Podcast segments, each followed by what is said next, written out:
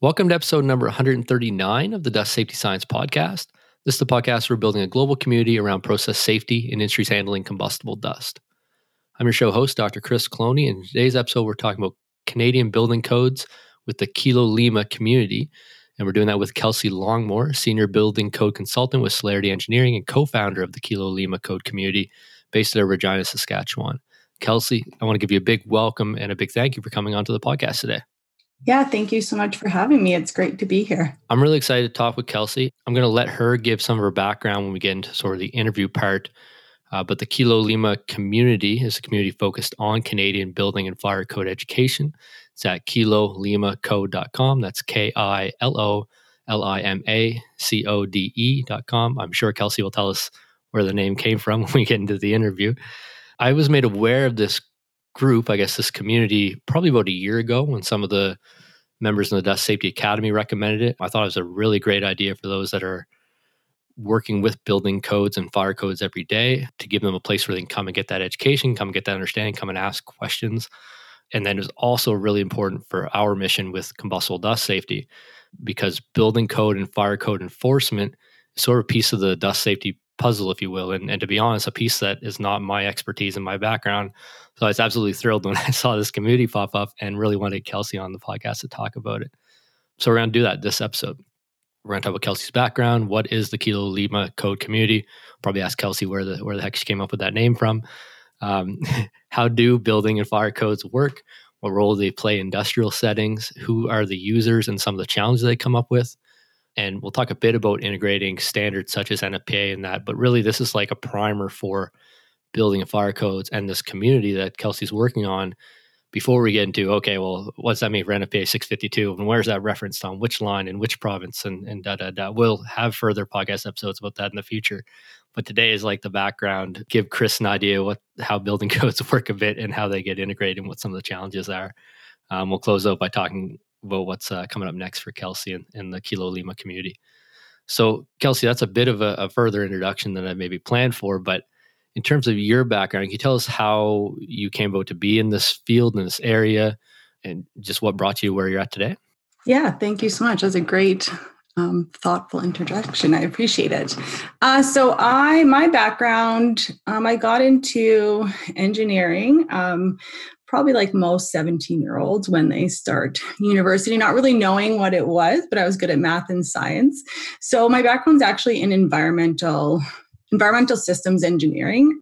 And I always thought I would end up in some kind of tree hugging, saving the planet role. But after after university, I got on with the municipality, the city of Regina, in a roadways in a roadways role, so doing some asset management and then some kind of sidewalk and roadways maintenance um, planning. And then after I think I'd probably been with those positions about five years and they weren't quite challenging.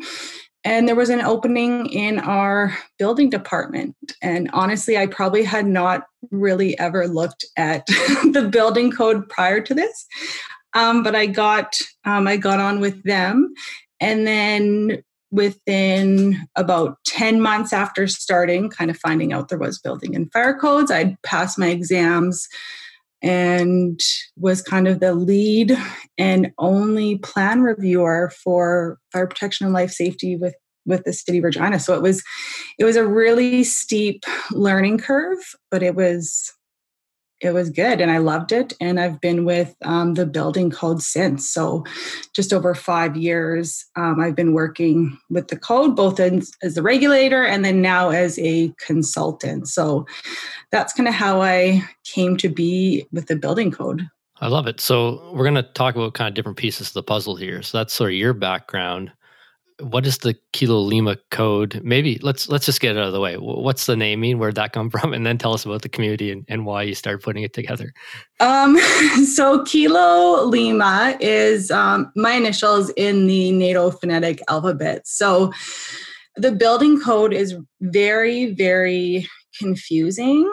Mostly, be, like I always say, the building code isn't rocket science. It is just very poorly written and organized. So to me, you know, spending my days with the building code, it it makes sense. And, you know, I can look at plans or know what type of occupancy building is and kind of know like have my mind map of where things in the building code are but if you're not familiar with it it's just very it's very confusing and you can't make sense of it so you know the phonetic alphabet is designed to ensure that um, letters and numbers are easily pronounced and understandable despite language differences or poor connections so that's what we're really trying to achieve is is um, kind of demystify that building code make it you know quick communication it's verbally precise and just ensure that these critical messages can be understood correctly because you know at the end of the day it's it's life safety and to me it's just way too complicated. It should be simplified. So that's where the name comes from. And the community itself is really,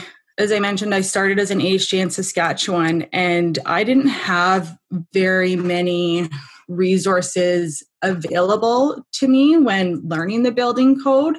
When I started, I didn't even realize that there was these code consulting industries and pretty big industries in like Vancouver area and Toronto area, like most of the projects I looked at and worked on, like there wasn't even anyone specifically looking at the building code. So in terms of learning the code, it was it was really challenging. There wasn't a lot of resources or really um, community to talk with code items about. And then when I started with Celerity, um, and I actually we moved out to BC for just over a year, I was exposed to this whole industry with all these different code consulting groups and you know the build even the building officials associations and these bigger centers are so much better resource that they can you know provide more information. And there's just so much good information out there. It's just really hard to find. And and so what we're trying to do is kind of make a central place that people can find those resources easily because it really shouldn't be so much of a struggle for people. And yeah it's it's people's lives that we're trying to protect. So we're just really trying to make it easier so that the overall level of compliance can just be just be raised. Because there is you know in smaller jurisdictions where the building officials and fire officials if they don't have the resources to even know what's required um, then it doesn't get enforced. And then a lot of times there's just very unsafe buildings. People just don't know what they don't know. So that's kind of our goal is just to really get everyone up to speed on just the basics to start with because there is even though you know it's law and you need to meet the building and fire code i have seen so much non-compliance across you know across the country so that's kind of our goal Makes a lot of sense to me, and I I, I was hoping you'd bring up the NATO phonetic alphabet because that's what I read. One of the first things I read when I went to your site. Um, why, uh, you know, Kilo Lima? It's got a question mark, so I, I assume they're asking what the heck the name means. the NATO phonetic alphabet was designed to ensure the letters and numbers could easily be pronounced and understood, despite language differences, poor connection. And that's like exactly, and it and it sort of makes it, it makes sense. And I think about our world of NFPA regulations and standards and guidelines. It's the same thing. And you you said it in a really good way. Hard to map the whole thing out. And that just really struck. I put a big asterisk on my page here. It's like because you talk to those people, some people have the map. They've worked with it so much that they can tell you what line item and what section number on on a given year and version number uh, that one that thing falls into. I feel like those folks are so good at it that they almost forget what it's like to stare at a thousand page document and, and just blink three times and think you know the what? There's like if you have the map in your head you have it. It's hard to associate with those that don't. And that's really a hard and long process to start to build that map in your head of how everything interconnects and, and all that. I, I assume that's some of the challenges that you've seen building us up yourself even from your level of understanding. Exactly. There's the people and you know these are we're the ones who specialize in consulting um, when we have these mental maps and know what's all applicable. And and it is it's just such a shame that it's just such you know like if like there's a there's a lot of companies but if you look at kind of overall how big the construction industry there's very you know there's very few code consulting experts. And you know i work on now as a consultant i work on a lot of projects in vancouver and area because these are you know they're bigger projects. There's a lot more money you know hiring a code consultant is just pretty standard out there. Whereas when you walk outside of um, like vancouver and toronto it's it's not a part of most um, construction projects process to involve a code consultant so you know the architects are left with you know they their focus is on the design. Yes they need to know the building code but they're they're not spending their days in it. And so you know i've i've seen you know architects who are really great with it and who really care about meeting minimum requirements but i've also seen kind of the dark and dirty side where you know if if it's the projects in a smaller jurisdiction where they know that you know maybe they only have one building official and they don't really have you know the knowledge of these complex buildings because they see maybe one or two a year and they know that certain things aren't going to be enforced like they just will kind of try to skirt around them and so i've seen i've seen that side too and it's it's just very unfortunate and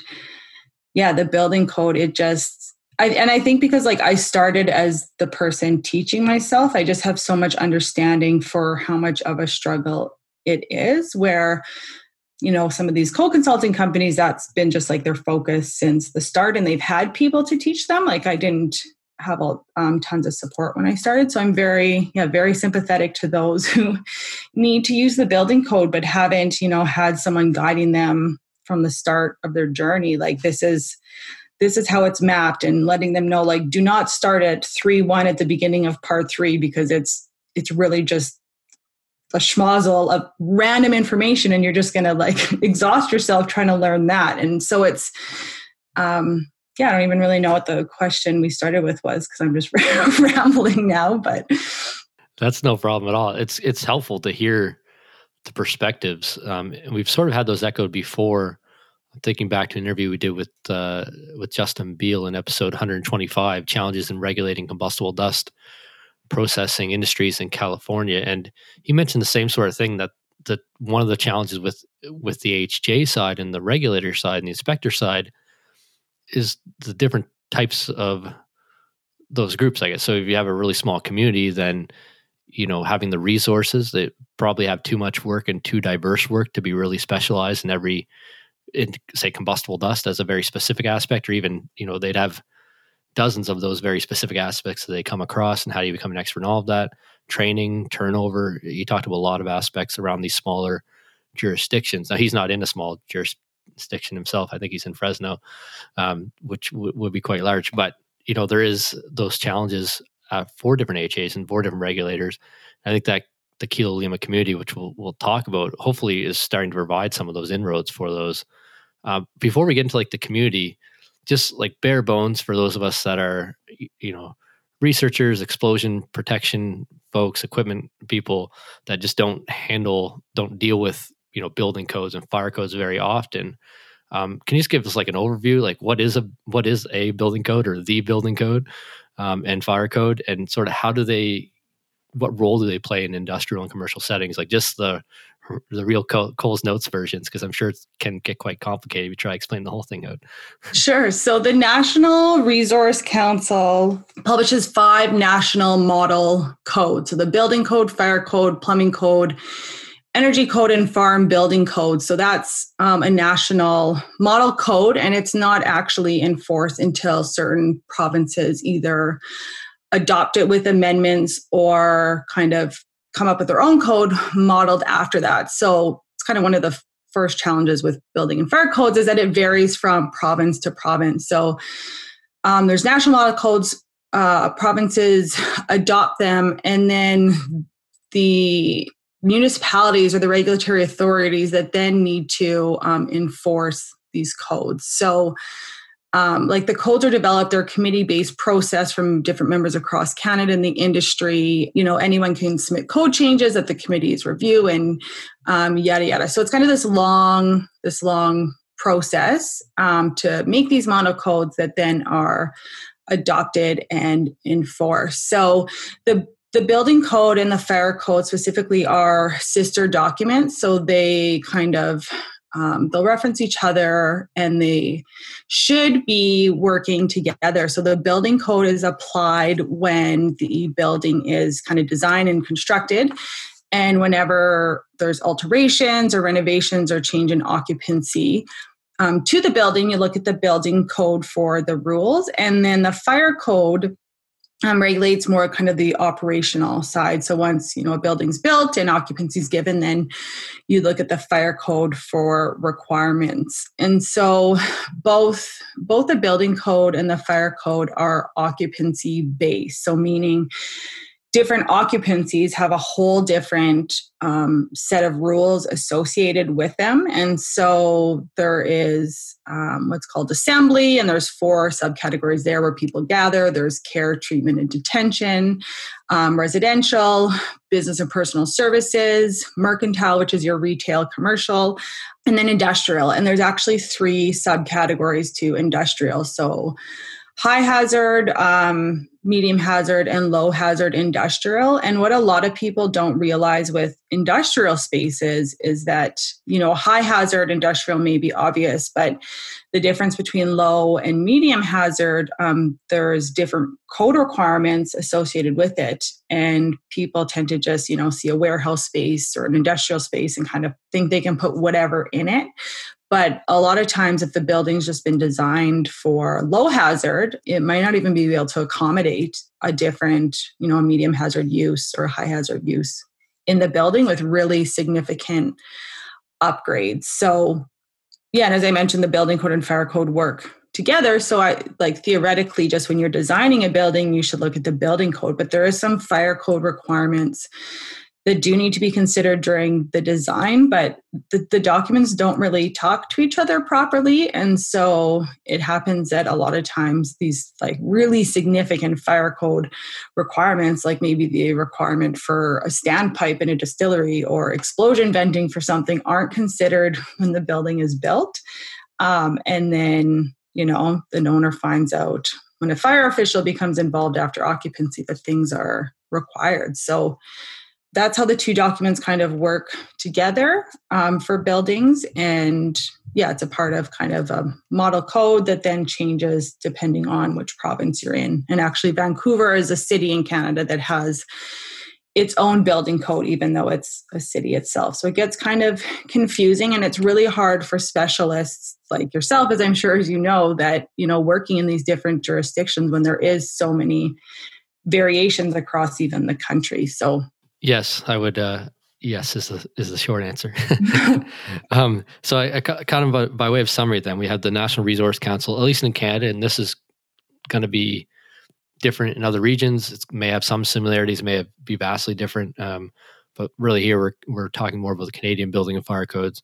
So, the National Resource Council that has these national model codes for building, fire, energy, farming, and plumbing and we're kind of talking about building a fire here, but maybe some of the similar things can apply in the other national codes. But those are, are national model codes. Those are adopted by different jurisdictions, maybe, you know, like directly, like taking the whole national model code and, and putting a new cover on it, um, maybe by reference or maybe by adopting pieces of it and, and, you know, integrating into their own processes, policies, and procedures.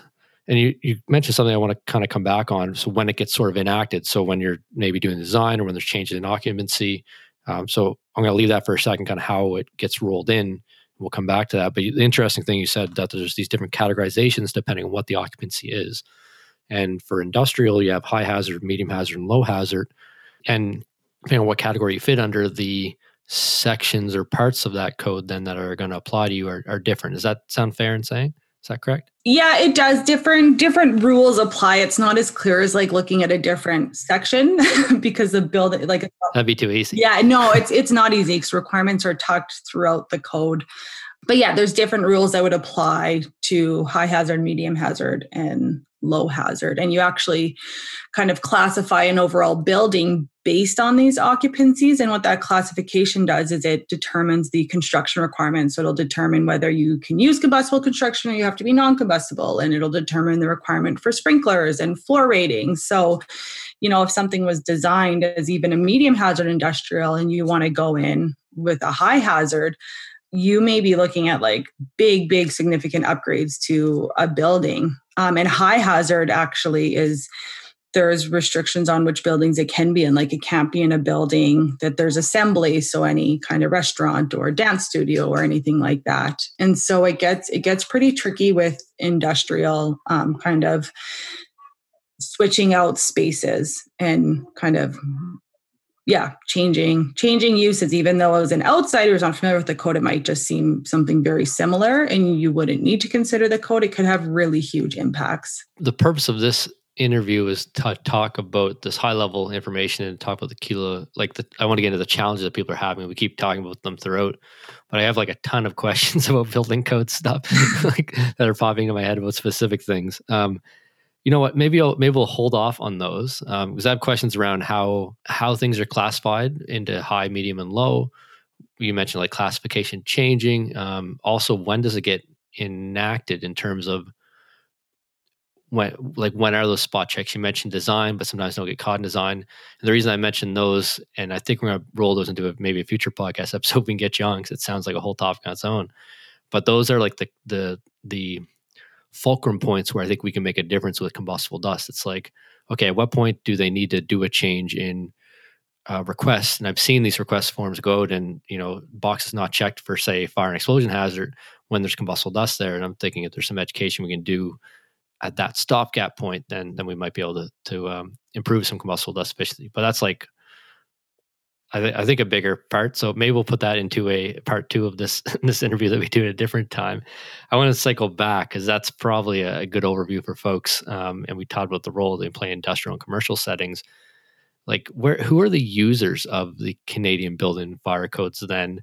And I want to get into what kind of challenges they have. And this is sort of a follow up from that conversation I've had with Justin Beal and, and even some other folks that are, are AHJs as well. So, you know, who who's looking at the Canadian building and fire codes in general? everybody should be who works with buildings. Um, but yeah, it's not that simple. So, um, like your building designers, your architects, your engineers, um, anyone kind of designing the building, like I would say for the majority of what I look at is heavy on the archi- the architects and kind of the building designers because they're the ones who because it is occupancy based, they're the ones who know how the space is being used and should know the different rules for these requirements. And then um, theoretically, they should be coordinating with um, the other disciplines. So they should be, you know, letting the electrical designers know where fire separations are or where exits are or if a fire alarm is required and letting mechanical know like mechanical needs to know where fire separations are required so that um, they know if they need fire or smoke dampers um, and and so really it, sh- it should be heavy on the arch- architects and then um, coordinating with the electrical mechanical structural for certain aspects so that those disciplines can incorporate the requirements into their into their designs and then the other huge huge user obviously is the um, authorities having jurisdiction so the building as we call them in Saskatchewan, building officials. I think in Alberta, their safety code officers or different names, places, and then kind of the fire, the fire official, the fire inspector side.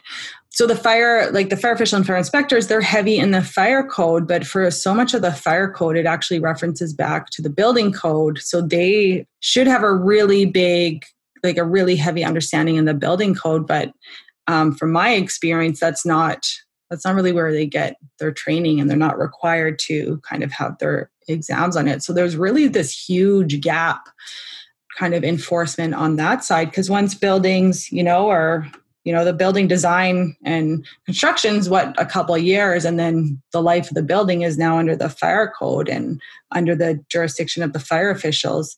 So it's um, it's crazy to me that there isn't more kind of requirements for building code knowledge um, and understanding on on that side. Yeah so i want to wrap some of this up into like a into an understanding mostly in my head so i can f- figure out how to to, to uh, attack this in the future so we have we have architects engineers designers electrical mechanical structure and i'm picturing that's like greenfield to building er- erection kind of level like the design and building of that building.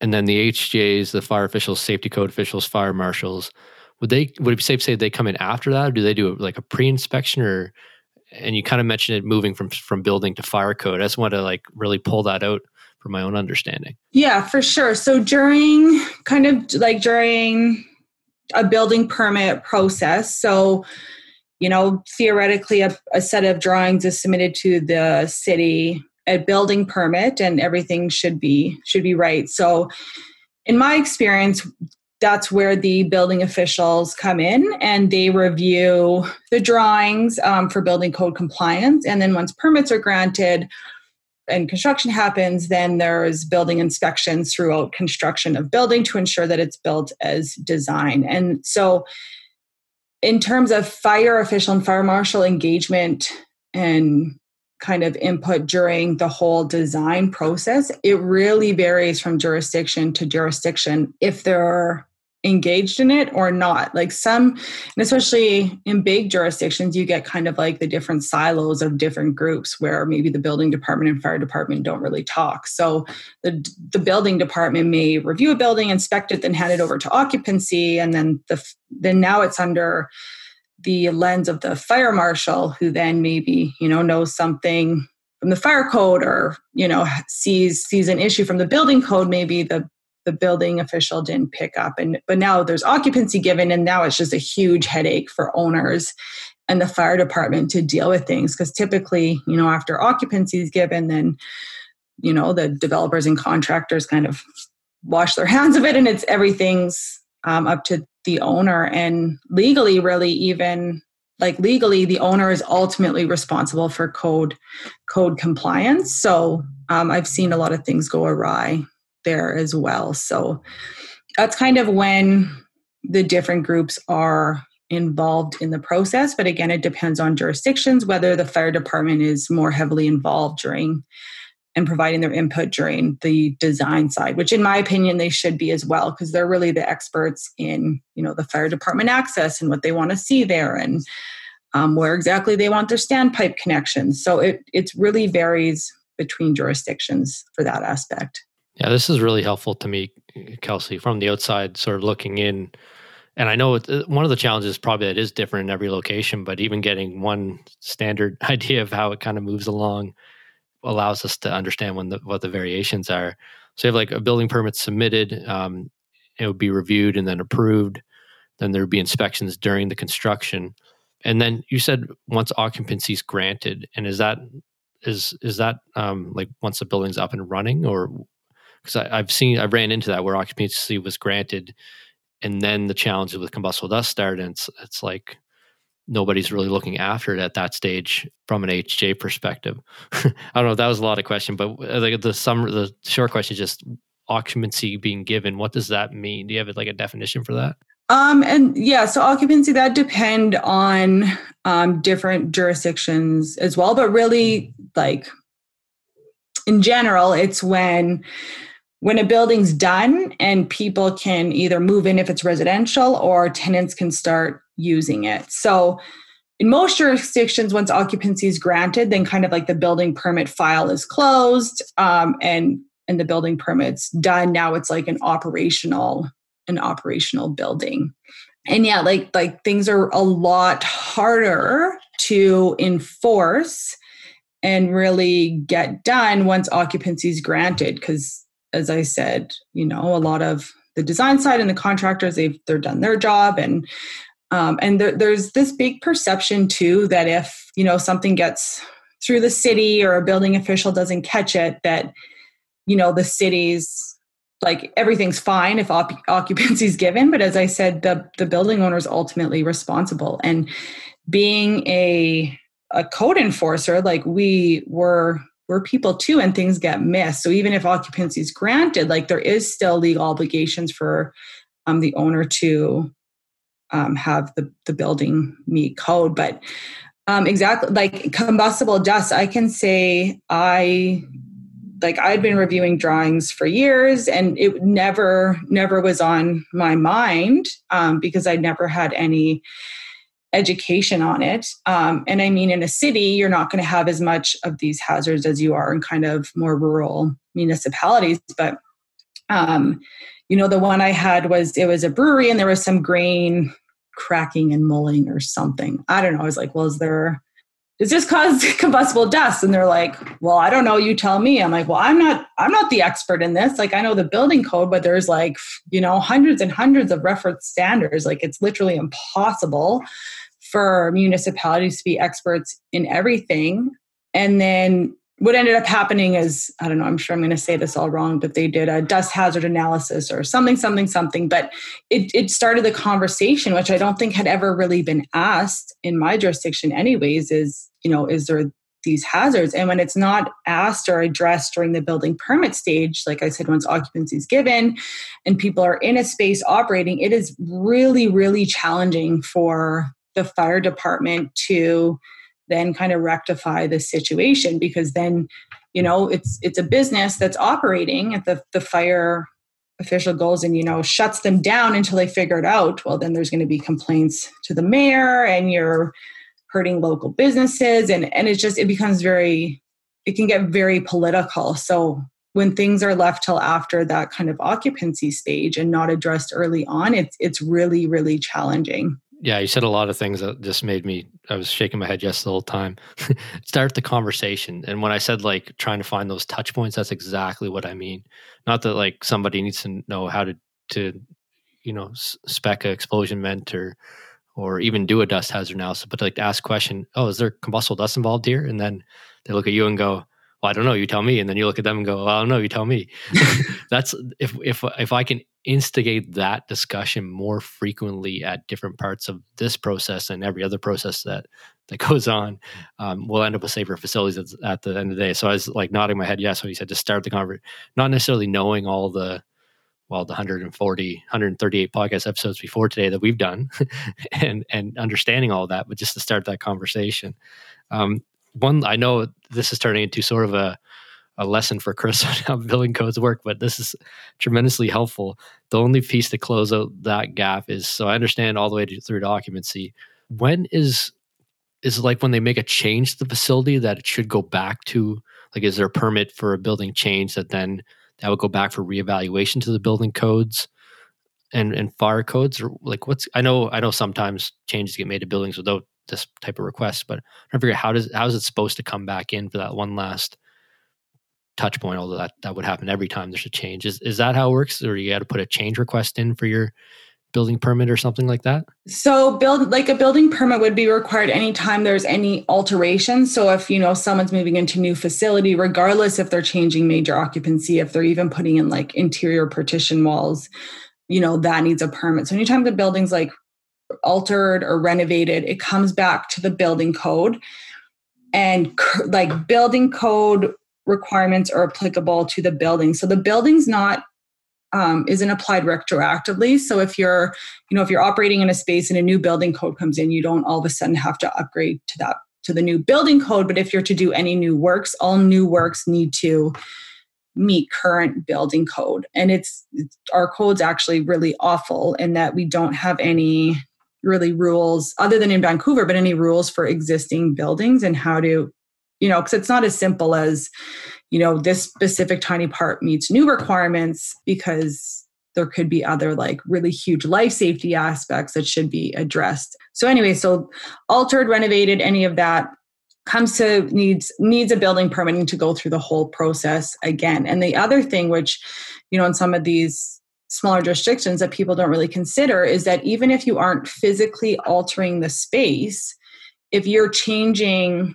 occupancies, you need to get go through the building permit process because the the code of the day now needs to be applied for that new occupancy and see if there's any compliance issues. So really like a whole new building code review has to happen to the current code when you're changing major um, major occupancies. So those ones I outlined was assembly, you know, residential, and then the different industrial. So if a, a space was designed as a low hazard industrial space, you know, someone might be moving in, not wanting to, they don't want to change a wall. They their plan in their mind is just to move in and start operating, but they need to go through a permit and get a whole new kind of building code review done for the new occupancy because it could, you know, there could Maybe now they require two exits and they only had one, or maybe their travel distances don't meet, or maybe the building now needs to be sprinklered, or the roof needs a rating, or like there's so many different things that could come into play that people just really have no idea when they move into space. They just see kind of a space and are like, oh, that's great. We can just move in and start operating, but it could have huge, huge implications. I'm actually working on putting together a very basic course right now um, for kind of commercial realtors and prospective tenants on you know what to consider before leasing this space. Like just knowing those questions to ask like not teaching people to be building code experts but just knowing to ask the right questions. Because yeah as a as a when i worked for the city of regina just the amount of like heartache and heartbreak i saw of like you know people renting these spaces and then not actually being able to operate in them. It's it just it happens all the time and it's you know businesses can fold because of it and it's it's uh it happens everywhere. Yeah i couldn't agree more. We did a couple podcast episodes a few back on some case studies i walked through. I sort of talked about one of these cases. I'm trying to find the episode number. I don't see it here, but it was it was a it was a grain facility that uh, uh, episode 109, the true cost of ignoring your combustible dust challenges. And there were several, like maybe seven fires and, and a, an explosion or two, or something along those lines in, in sort of a four year period. And I, I was reading the, the fire marshal reports on the, the fires, and that was one of the challenges they kept bringing up that, that it was already running and they'd put kind of requests in for basically try to shut it down at, at one point, um, which the whole point of the episode was talking about the, the challenge to the company of doing that. But it's also a challenge to the, building code officials and the, the regulators and the AHJs then to get that through. So I, I, don't remember the specifics, but I remember talking about those challenges. Uh, I didn't want to, I want to circle back like to code users. I got a whole running list here uh, of the challenges you've already mentioned, like multiple jurisdiction, every jurisdiction, um, you know, adopting and different way potentially the the model codes and maybe even adding some of their own stuff. Training and resources in different locations the difference between the building and the fire code and who sort of has expertise in each and whether or not the people that are experts in fire code you know have expertise in building code and vice versa. Where to go to ask questions. If you just don't know the answer to something you know how do you go figure it out? Uh, I think the answer is the Kilo Lima Code community is a great place, and there's a big button that says "Ask Us a Question" right on the the homepage there who has control at each stage. So once you move into actual occupancy and running, then who's kind of controlling after that. Um, and knowing what you don't know. I mean, I pulled those other six or seven different challenges. Any other like big ticket things that you haven't mentioned, or even ones that you have mentioned that I, I missed in that that list of the sort of challenges from users of using building codes? Um, I think it's just the overall complexity of it. Like, and I mentioned this a few times, is that it's just very in my opinion poorly poorly written. And it's you know we're so deep into it that you can't really you can't really make these major changes. So yeah just kind of knowing where to find things when you need them is just a huge a huge challenge for people.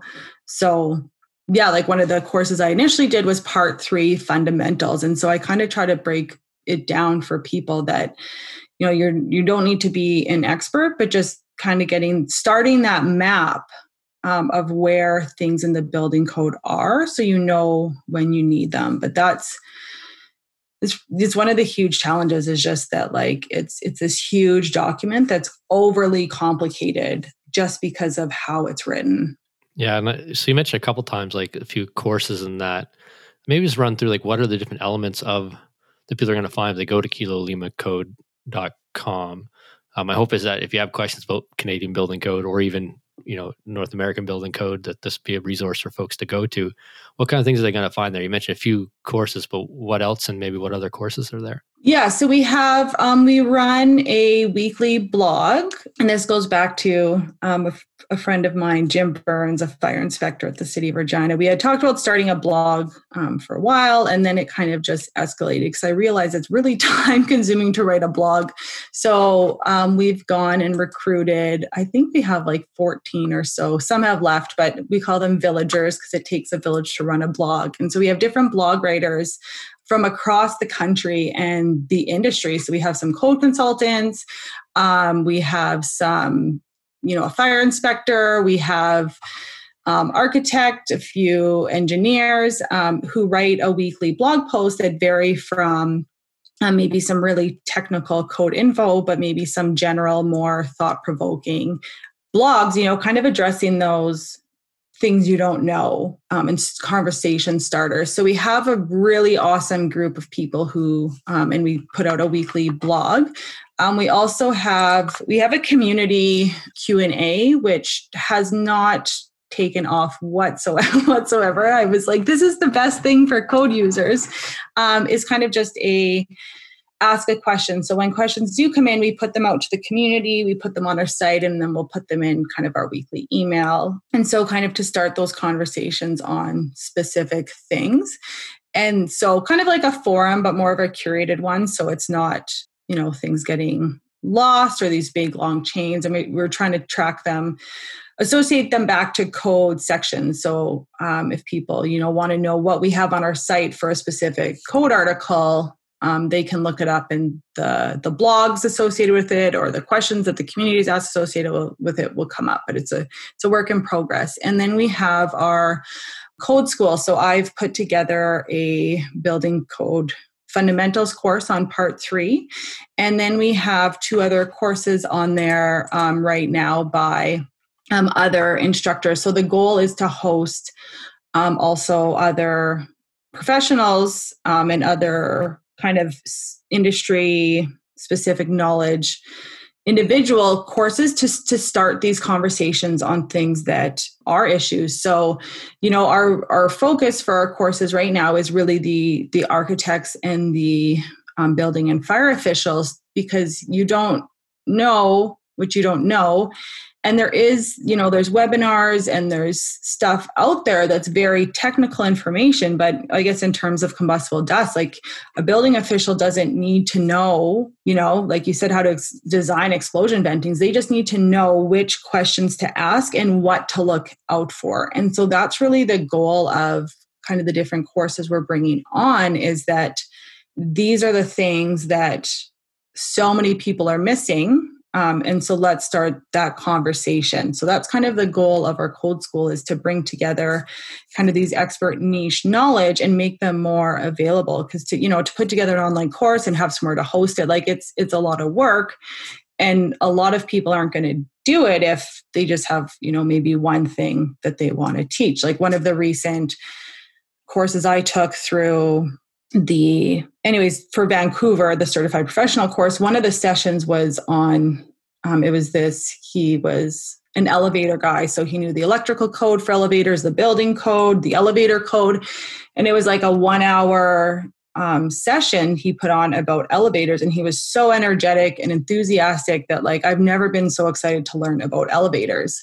But it taught me you know it's it, it taught us like what you need to look for from these you know pulling together these different requirements. And like that's the kind of stuff i want. Should be available to anyone like any building official should be able to take that one hour course so that they know the basics of what what questions to ask because if the enforcement doesn't know what questions to ask then it's very likely that these things just are never going to happen and aren't going to be done properly. Yeah it makes a lot of sense to me. So we have the weekly blog with written by the village and i like that. Um, and i mean there's a, a ton of great material there. The community q&a um, which is really good. Like i said if you have a question you go on there and ask it and then you know you have the team already to to attack that question uh, and then the code school with the different kind of courses. So there are uh, when I was flipping through the blog posts, there were quite a few on things I thought were relevant to you know people in this that we listen to this podcast, like passive fire protection systems don't get the love they deserve. That's uh, Jim Burns, who's a pretty active Dust Safety Academy member as well. Um, a great source of knowledge in there. Protection of chemical storage, or roadmap NFP subsection 3.2.7. Um, so lots of stuff combustible dust, tiny fuel, big threat. Hey, that one sounds interesting. so there's lots of good material there. And I, I, guess anything else coming down the pipe for you or for Kilo Lima that you think might be worth for the the audience to know about at this point in time, or anything that you're excited about? I'm excited about a lot, a lot of things. the net, like, what we really need to do is focus on letting people know we exist because people can't really get engaged with the community Q and A if they don't even know it's a thing. So that's kind of our next step is really reaching out to all the users and letting them know who we are and that we exist. But also one thing that you know after that is is a really something I really want to work on is kind of a an outward facing on the site database that really pulls together the because there's the black and white information of the building code, but there's also the gray. So, like the interpretations on specific code articles that are available from, you know, different associations across the country or, you know, certain municipalities' advisories, what they think about certain requirements. So, really pulling together the, the gray matter, I guess, for um, tied to code article because as a code user you know if you look if you read something and it could be interpreted different ways then you start your google search trying to find out what other cities think or if there's been um, building code rulings on it to say a certain way. And it's like i just think about all the people doing this and how time consuming it is. And it just seems like such a waste of effort to me that if we had one central location that maybe you know someone has their own spreadsheet of of you know kind of links saved for certain things we can put those in and just really starting to grow this kind of community database of that gray information so that if you're working in a jurisdiction and you know something's a bit gray you could you could look at this database and you know see if that jurisdiction has a has a specific you know opinion on it and have that be readily available. Um, that's kind of my next big dream for kilo lima. So just trying to figure out how to make that happen. I love it. Canadian building code help desk. Mm-hmm, self-serve exactly. or full serve. Um, i mean we've tried to do something similar with dust safety combustible dust help desk and it's there. Um, there's multiple touch points and normally it's people just emailing me, me which floods my inbox with uh, crazy questions from can flour dust explode in a freezer to does fingerprinting dust explode to uh, my high school student has a question about the uh, OSHA national emphasis program. So there's lots of that's that's just like the last two weeks off the top of my head. So there's lots of stuff that comes into the help desk that uh, that we're we're trying to come up with that centralized storage and that centralized um, you know full service approach to that. So it'll be interesting to see how we can kind of grow together in those challenges moving forward. I don't want to take any more of your time today, Kelsey, but that was extremely interesting on my perspective from learning both the fire code and the building code, um, how they work together, what some of the challenges are, who the users are, and also then going through your background and understanding about the Lima community, your vision for that, what's there today. I guess the only thing I can say to, to kind of close out is thank you for coming on the podcast and I uh, I hope for the chance to get you back on in the future because I have uh, at least at least one or two other episodes on some specific topics to, to delve into. But I'm sure we'll, we'll get into that in the future as well. Yeah, thank you so so much for having me. Um, this is great. Yeah, podcasts are always a little little nervous going into them, but you made it very easy to talk and talk and talk. So thank you so much. Excellent. I appreciate it. I'm sure we'll be talking soon. Thanks, Kelsey. Thanks. So you've been listening to myself, Dr. Chris Cloney, and Kelsey Longmore, and we've been talking about Canadian building codes and the Kilo Lima community. Um, we talked through some of Kelsey's background on how she got into Canadian building codes, how she really got into a, having to learn the whole thing herself through her job experiences, through how she was working with and as an AHJ, and, and just some of the challenges that come up with trying to learn that whole process from you know from not knowing anything to, to knowing a, lot about building and fire codes and some of the challenges that came up there. We talked a bit about how the canadian building code is structured things like the national model codes for and we'll see if i can get these right fire building plumbing farming and energy and how those get adopted in different jurisdictions and maybe in different ways which is one of the, the first challenges that we come across with building fire codes is that they're different depending on what location you're in you're also different depending on what time you're building your building in so they change over time as well. So this makes a you know a vast network of complex interactions and documents that the, the building code officials need to search through. I through induction, I guess I really tried to. I drew this nice big map of how this works on this piece of paper while Kelsey was talking, so that I can use it for myself. We have the building permit is submitted for a new building. We have review against the building fire codes um, and communication with the different stakeholders. So things like architects, mechanical, structural, electrical, designers all really need to be in on that process and understand how the building code works and the fire code works and how those elements fit together. Um, we have inspections during the construction of the process. We have running and occupancy of the building. Then there should be checkbacks every time there's alterations or changing occupancy um, that are required. Then sort of checkbacks into that whole system. And then through that whole thing, you have this sort of other side stream that would be the owners responsible for meeting the fire and building codes for that building and and also potentially inspections by government officials, by fire marshals to make sure that that responsibility is being met, which is a whole other piece. So I think when we hear about dust hazard analysis being brought up or combustible dust safety in general or any different aspects of it, it comes through one of these touch points or can come through one of these touch points if it's coming through that AHJ. Now, there's a whole bunch of other AHJs that may also bring this up as well, but I'm trying to map out what the different touch points are. And that's sort of a, a bit more my understanding on this AHJ side in terms of government officials were, were uh, developed through this. So, in that, we talked about a lot of challenges around who has control each stage, um, multiple jurisdictions, training and resources. Where do you go to ask for help?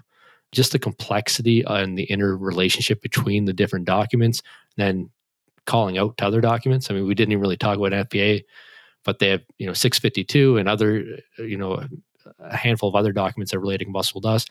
Those are all then integrated in interesting and sometimes hard to um, interpret ways to to building fire codes as well, or or maybe even not. In other cases, um, that's a bigger topic on its own. But there's all these challenges, and then that's really what spurred Kaylee to come up with this Kilo Lima code community. And again, that's at K I L O L I M A C O D E, Kilo Lima code.com, where it's like a community and network, kind of like what we build with Dust Safety Academy or even Dust Safety Science in general, where people can go if they need to answer questions about combustible dust, or in this case, building and fire codes.